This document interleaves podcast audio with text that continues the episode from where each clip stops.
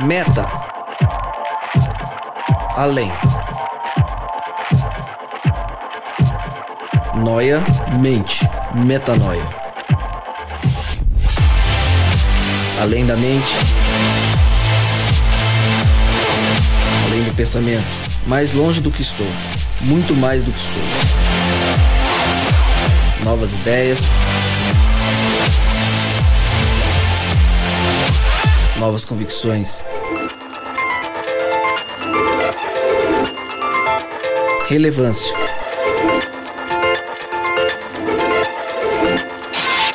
Plenitude. A busca pelo ideal.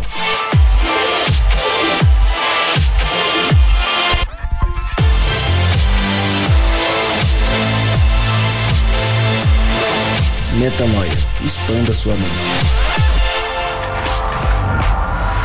Seja muito, mas muito, mas muito bem-vindo a mais um episódio do podcast Metanoia. Você está convidado a partir de agora expandir a sua mente. Meu nome é Lucas Vilches e estamos juntos nessa caminhada. Lembrando você que nos últimos episódios, nos episódios ímpares 31, 33, 35 e 37, a gente trouxe uma série de palestras muito especiais. Palestras que vieram para a gente com exclusividade do Fórum Começos à Criação. Para você conhecer um pouco mais do que eu estou falando, dá um pause agora no episódio 39 que você está ouvindo e volte nesses episódios de 31, 33, 35 e 37 para ouvir as primeiras palestras e para entender um pouco mais sobre esse fórum. De maneira breve, eu explico mais uma vez antes de apresentar a última palestra dessa série. O Fórum Começos à Criação foi um evento que aconteceu na comunidade Nova Semente, onde alguns pastores trouxeram à tona de forma profunda os argumentos bíblicos a respeito de como tudo começou, da origem, da criação. Os conteúdos são realmente muito relevantes, são muito importantes para a gente entender um pouco mais da explicação bíblica da origem do universo e da origem, por que não, do ser humano. Então, se você quer ouvir, se já ouviu, eu convido você a ouvir mais uma vez, a se aprofundar no tema, a estudar a Bíblia, enfim, permanecer conosco, porque com certeza esses temas vão ser recorrentes também aqui no podcast Metanoia. Hoje é a quinta e última palestra do Fórum Começos à Criação. Episódio 39, o último, o tema é Apocalipse 14, 6. Criação, Evangelho e Identidade. Quem traz o tema dessa vez é o pastor Irã Jacobini, a partir de agora, no podcast Metanoia.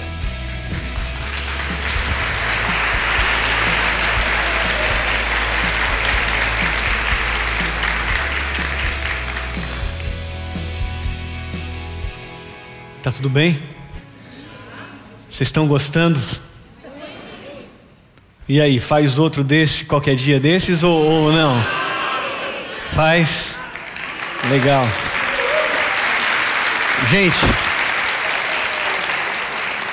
antes de a gente começar a conversar um pouquinho sobre a identidade do Evangelho, eu preciso fazer um agradecimento a algumas pessoas aqui. É, Para que isso acontecesse, muita gente é, se envolveu, tá? Muitos voluntários se envolveram, muitas pessoas que trabalham, que são funcionários aqui se envolveram para esse olho que está aqui ficar, para vocês poderem vir mais tarde tirar foto. Teve gente a noite inteira trabalhando, então tirem foto, por favor. né? Enfim, é, isso foi pensado realmente para que você pudesse vir aqui, ficar algum tempo, e de forma que você pudesse. Eu sei que é cansativo, das 10 da manhã às 4 da tarde. Mais uma vez ou outra, dá para encarar, não dá? Então, beleza. É, eu acho que não carece muito mais do que a gente falar aqui sobre é, criação, certo? A gente já recebeu muita informação. Eu estava ali na, na saída agora e uma pessoa, no intervalinho que a gente teve, uma pessoa me falou de um convidado dela que estava aqui, falou: Eu preciso ir embora, é muita informação para mim, é muita informação para mim. Entendeu? Que bom que você está aqui. Eu espero que realmente você possa voltar para casa assim com conceitos diferentes a respeito de quem você é, de quem Deus é, e dessa realidade que a gente vive. Tá legal? É, o meu papel aqui hoje é mais trazer para vocês uma reflexão. uma reflexão sobre a natureza do Evangelho. É, a gente está vivendo num tempo onde os cristãos que vivem no tempo de hoje, nos nossos dias, eles estão é, desprezando o Evangelho. Né, desprezando o Evangelho. O Tiago falou com muita propriedade aqui essa questão de identidade, né? É, quem a gente é. E me permitam fazer uma coisa que vocês sabem que eu acho que eu nunca fiz. Eu vou. Estava trabalhando em casa, eu percebi que escrever, eu escrevo um pouquinho melhor. Eu vou ler algumas partes de algumas coisas para vocês, tudo bem? Então tá bom. Vive-se em uma época de um cristianismo é, reformado. Um cristianismo reescrito, moderno. Entretanto, um cristianismo que, a despeito de estar presente hoje em todo o mundo e confirmar o seu lugar na história e na sociedade contemporânea, esse cristianismo está doente. E diante desse fato, nós não podemos nos calar. Se eu ou você se calar, por medo de ofender, ou por medo das consequências ou rótulos, deveríamos ser culpados de traição à sociedade, ao país e de um ato de deslealdade contra Deus. Progressivamente, à luz do texto deste livro, a Bíblia, cristãos modernos cada vez mais têm desenvolvido uma religião desafinada com aquela originalmente apresentada pelo Cristo e, consequentemente, experimenta-se um distanciamento da missão.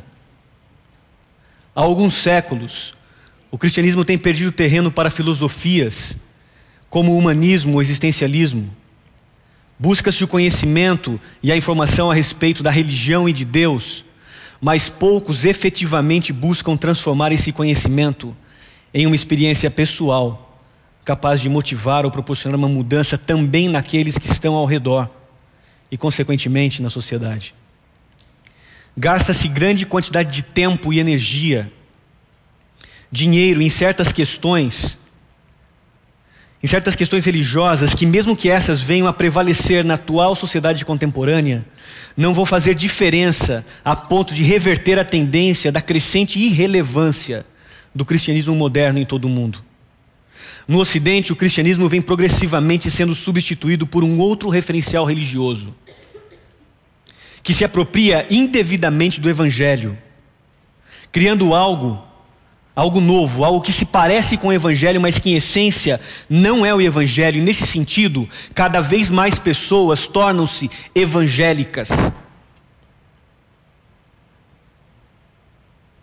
Outros ainda defendem unicamente as bandeiras de suas instituições religiosas e não percebem que a essência da mensagem do Evangelho consiste em uma questão de identidade com Cristo.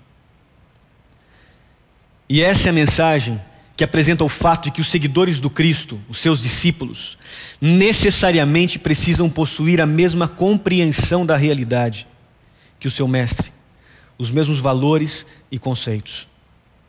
Elementos esses que, quando honestamente experimentados, levam homens e mulheres a uma condição singular de identidade e, consequentemente, a expansão do reino de Deus sobre a terra, num no cumprimento pleno da missão deixada pelo Cristo aos seus discípulos. Entretanto, muitos modernos cristãos, mesmo frequentando suas igrejas e envolvidos em atividades religiosas diversas, frequentemente desprezam as declarações, instruções e o exemplo deixado pelo Mestre, e assim se tornam irrelevantes para a sociedade. Irrelevância é isso que o cristianismo é para a grande maioria daqueles aos quais os cristãos foram enviados a proclamar a mensagem contida no Evangelho. Irrelevância, fruto ou do fanatismo religioso, causado pela ausência de discernimento somada a um excessivo espírito crítico, ou da superficialidade, resultado de uma religião fideísta e ausente do conhecimento e de Deus. Em outras palavras, a relevância do cristianismo é consequência de uma ausência de identidade. E nesse sentido, a declaração, que mesmo considerando a sua natureza simbólica, conecta a mensagem contida no Evangelho com a missão e, consequentemente, com a identidade daqueles que foram incumbidos de entregar essa mensagem. Uma informação que diz que mensageiros ou um anjo voava pelo céu e tinha o evangelho eterno para proclamar aos que habitam na terra, a toda nação, tribo, língua e povo. Ele disse em alta voz: Temam a Deus e glorifiquem-no, pois chegou a hora do seu juízo, e adorem aquele que fez os céus, a terra, o mar e as fontes das águas. É fato que a mensagem do Evangelho está intimamente conectada com a ideia ou crença de que existe um Criador responsável pela realidade humana. Porém, a superficialidade de muitos ou o fanatismo de outros tem impedido que essa mensagem, o Evangelho, seja relevante ao mundo. Entretanto, esta é uma mensagem destinada a todas as gentes, em todas as épocas, e instruída a ser proclamada em alta voz. E nesse sentido, os discípulos de Cristo deveriam estar nas escolas, gritando nas universidades, nas empresas, nas grandes corporações, na política, que Ele fez que se existe um sentido para a vida humana é porque Ele fez. Mas muitos dos cristãos que hoje agora estão nos lugares, como escolas e universidades, não estão gritando, Ele fez. Pelo contrário, permitem ser levados de um lado para o outro, jogados para lá e para cá por todo o vento de doutrina e pela astúcia e esperteza daqueles que induzem ao erro permitem ser levados por filosofias perecíveis. E essa é uma realidade que não é nova. É uma realidade que foi experimentada pelos primeiros cristãos e alertada pelo homem que naquele tempo compreendeu em plenitude a mensagem do Evangelho. Paulo, o apóstolo, diz o seguinte: Pois desde a criação do mundo, os atributos invisíveis de Deus, seu eterno poder, sua natureza divina, têm sido vistos claramente, sendo compreendido por meio de coisas criadas, de forma que tais homens são indisculpáveis, porque obtendo conhecimento sobre Deus, o desprezaram, e os seus pensamentos tornaram-se seus pensamentos tornaram-se fúteis, e os seus corações insensatos se obscureceram. Será que essa declaração é aplicável só àquele tempo? Será que hoje é diferente? Entretanto, a mensagem desse evangelho eterno também fala de juízo. Um conceito relacionado às responsabilidades, ao fato de que cada ato ou palavra pronunciada produzem consequências das quais ninguém pode fugir ou se esconder. E esta é uma mensagem simples. Basta olhar ao redor para o caos social, para as crises nacionais e internacionais, para as relações de poder entre as nações, para as relações e de comportamento humano nas relações interpessoais, para que você perceba isso. Você aceite ou não, o fato é que o testemunho que damos a respeito de nossas convicções, através de atos e palavras, em maior ou menor grau, sempre afetam a coletividade. E nesse sentido, todos são responsabilizados. E talvez nesse ponto, homens cristãos e mulheres cristãs deveriam ouvir as palavras do Cristo ao declarar: amem o seu próximo como a si mesmo. E assim talvez os cristãos deixassem de ser irrelevantes. De maneira ampla, a humanidade já deu evidências suficientes e ainda dará outras de que não se importam com as consequências. Em nome do progresso e do desenvolvimento, se produz opressão e morte. Busca-se a cura para enfermidades, mas surgem novas doenças. Busca-se novas tecnologias para melhorar a qualidade de vida, mas novas armas mortais são produzidas. Busca-se estabilidade econômica e cada vez mais pessoas passam fome. Promove-se a segurança e novas formas de terrorismo aparecem. Em outras palavras, qualquer que seja o caminho escolhido pela humanidade, o destino final sempre será opressão, sofrimento e morte. E nesse sentido amplo, ninguém escapará das consequências. Basta olhar atentamente ao redor para se perceber um mundo sem esperança, com uma gente incapaz de resolver seus próprios problemas, Um mundo caminhando para o inevitável, a extinção. E esse é o motivo pelo qual as Escrituras, sempre que tratam da temática do juízo, a conecta à temática da salvação. A humanidade necessita ser salva, necessita ser salva dela mesma, necessita de socorro, necessita ser liberta das consequências de suas próprias escolhas, de suas próprias ações. E nesse sentido, é que se deve compreender as palavras ditas pelo Cristo a seus discípulos. Voltarei e os levarei para mim, para que vocês estejam onde eu estiver. Ou ainda, eu vim para que tenham vida e a tenham plenamente. Ou ainda, eu sou. Essas declarações revelam o desejo de um Deus em libertar o sofredor e o oprimido do inevitável.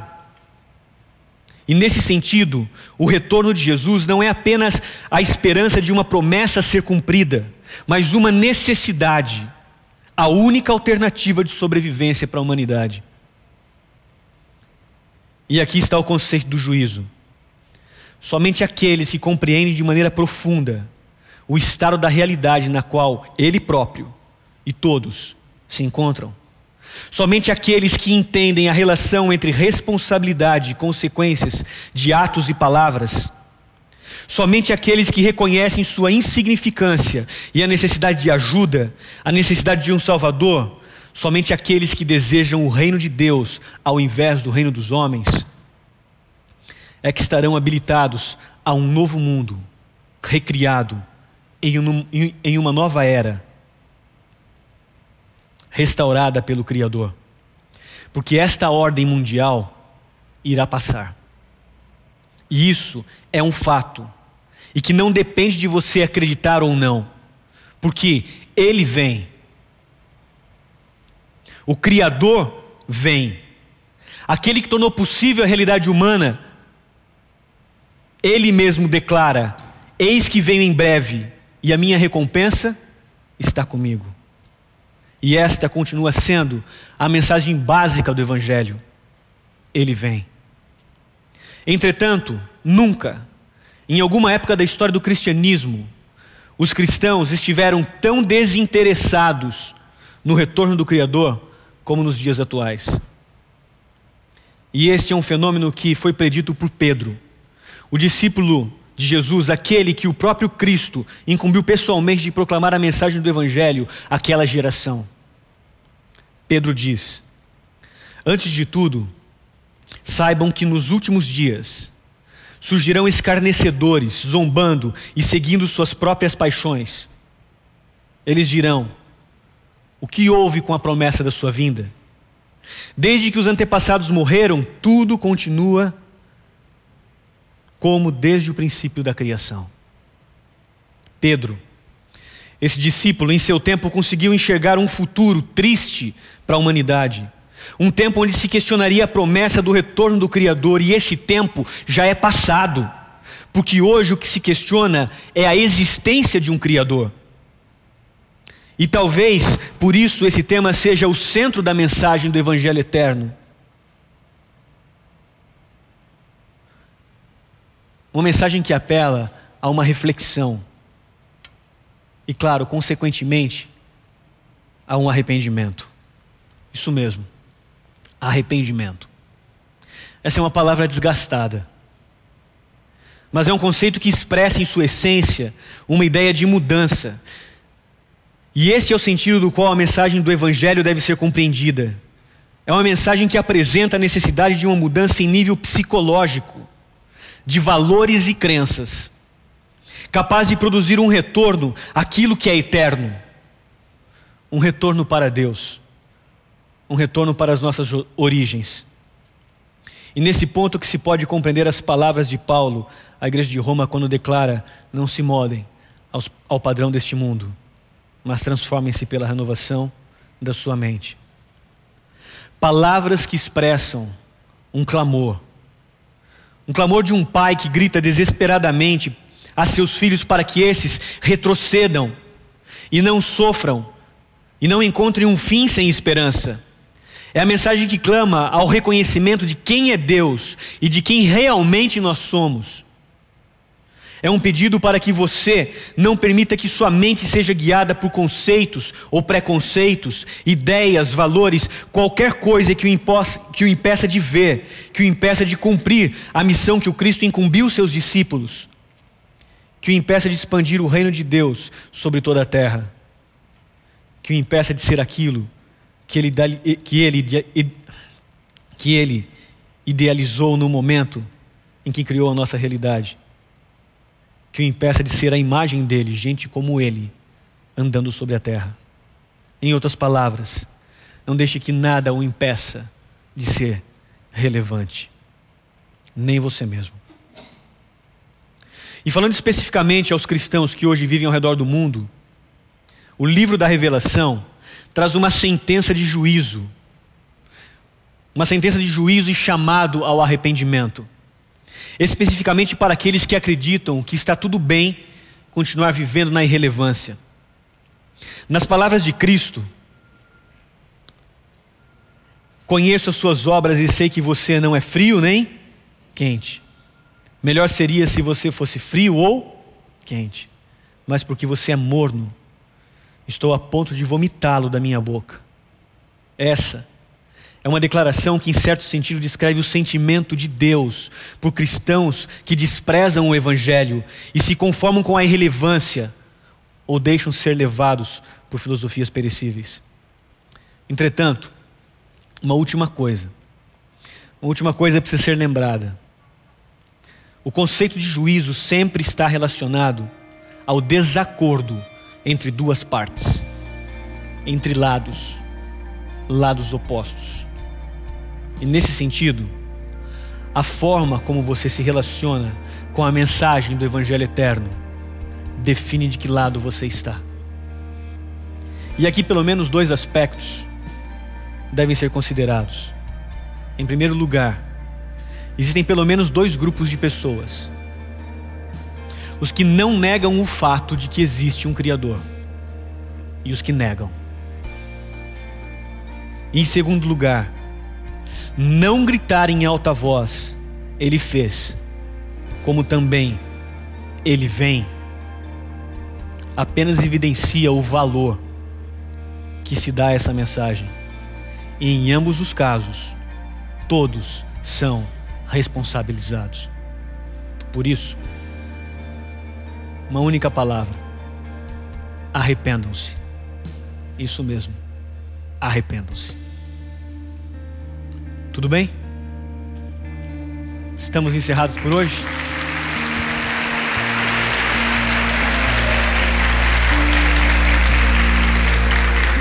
Bom, esse foi o último tema da série Fórum Começos a Criação. O que, que você achou? Deu para conhecer e entender mais sobre o tema? Queria convidar você a mandar um e-mail pra gente no podcast metanoia.gmail.com para falar o que, que você sentiu nessas últimas semanas ao se aprofundar um pouco mais na história em como a Bíblia traz a profundidade desse tema, que é a origem, que é a criação. Queria que você escrevesse para nós e já deixo aqui um convite. No segundo semestre, teremos mais um fórum na comunidade Nova Semente, onde especialistas da área da ciência entrarão nessa discussão. Você não pode perder de maneira nenhuma. Aí você vai falar, poxa, mas como que eu não vou perder? Eu quero ficar sabendo. Calma, vai ser no segundo semestre. Fique ligado aí no portal metanoia.com que a gente vai avisar você quando surgir a primeira novidade sobre isso. Espero que você tenha gostado desse formato diferente que foge um pouco do que a gente faz sempre no podcast Metanoia. Mas já te aviso que se você gosta muito do que a gente faz aqui na discussão em mesa, que eu acho que é extremamente relevante, com certeza, a partir da semana que vem a gente volta com a sequência normal do podcast Metanoia. Lembrando você que toda terça às 8 da noite é que um novo episódio é lançado. E não se esqueça que você pode acessar todos os conteúdos, tudo que a gente fez até agora no nosso site, portalmetanoia.com. Deixo aquele convite de sempre para você. Compartilhe, divulgue e ajude que mais pessoas possam expandir a mente. Semana que vem, com certeza, tem muito mais. Metanoia, expanda a sua mente.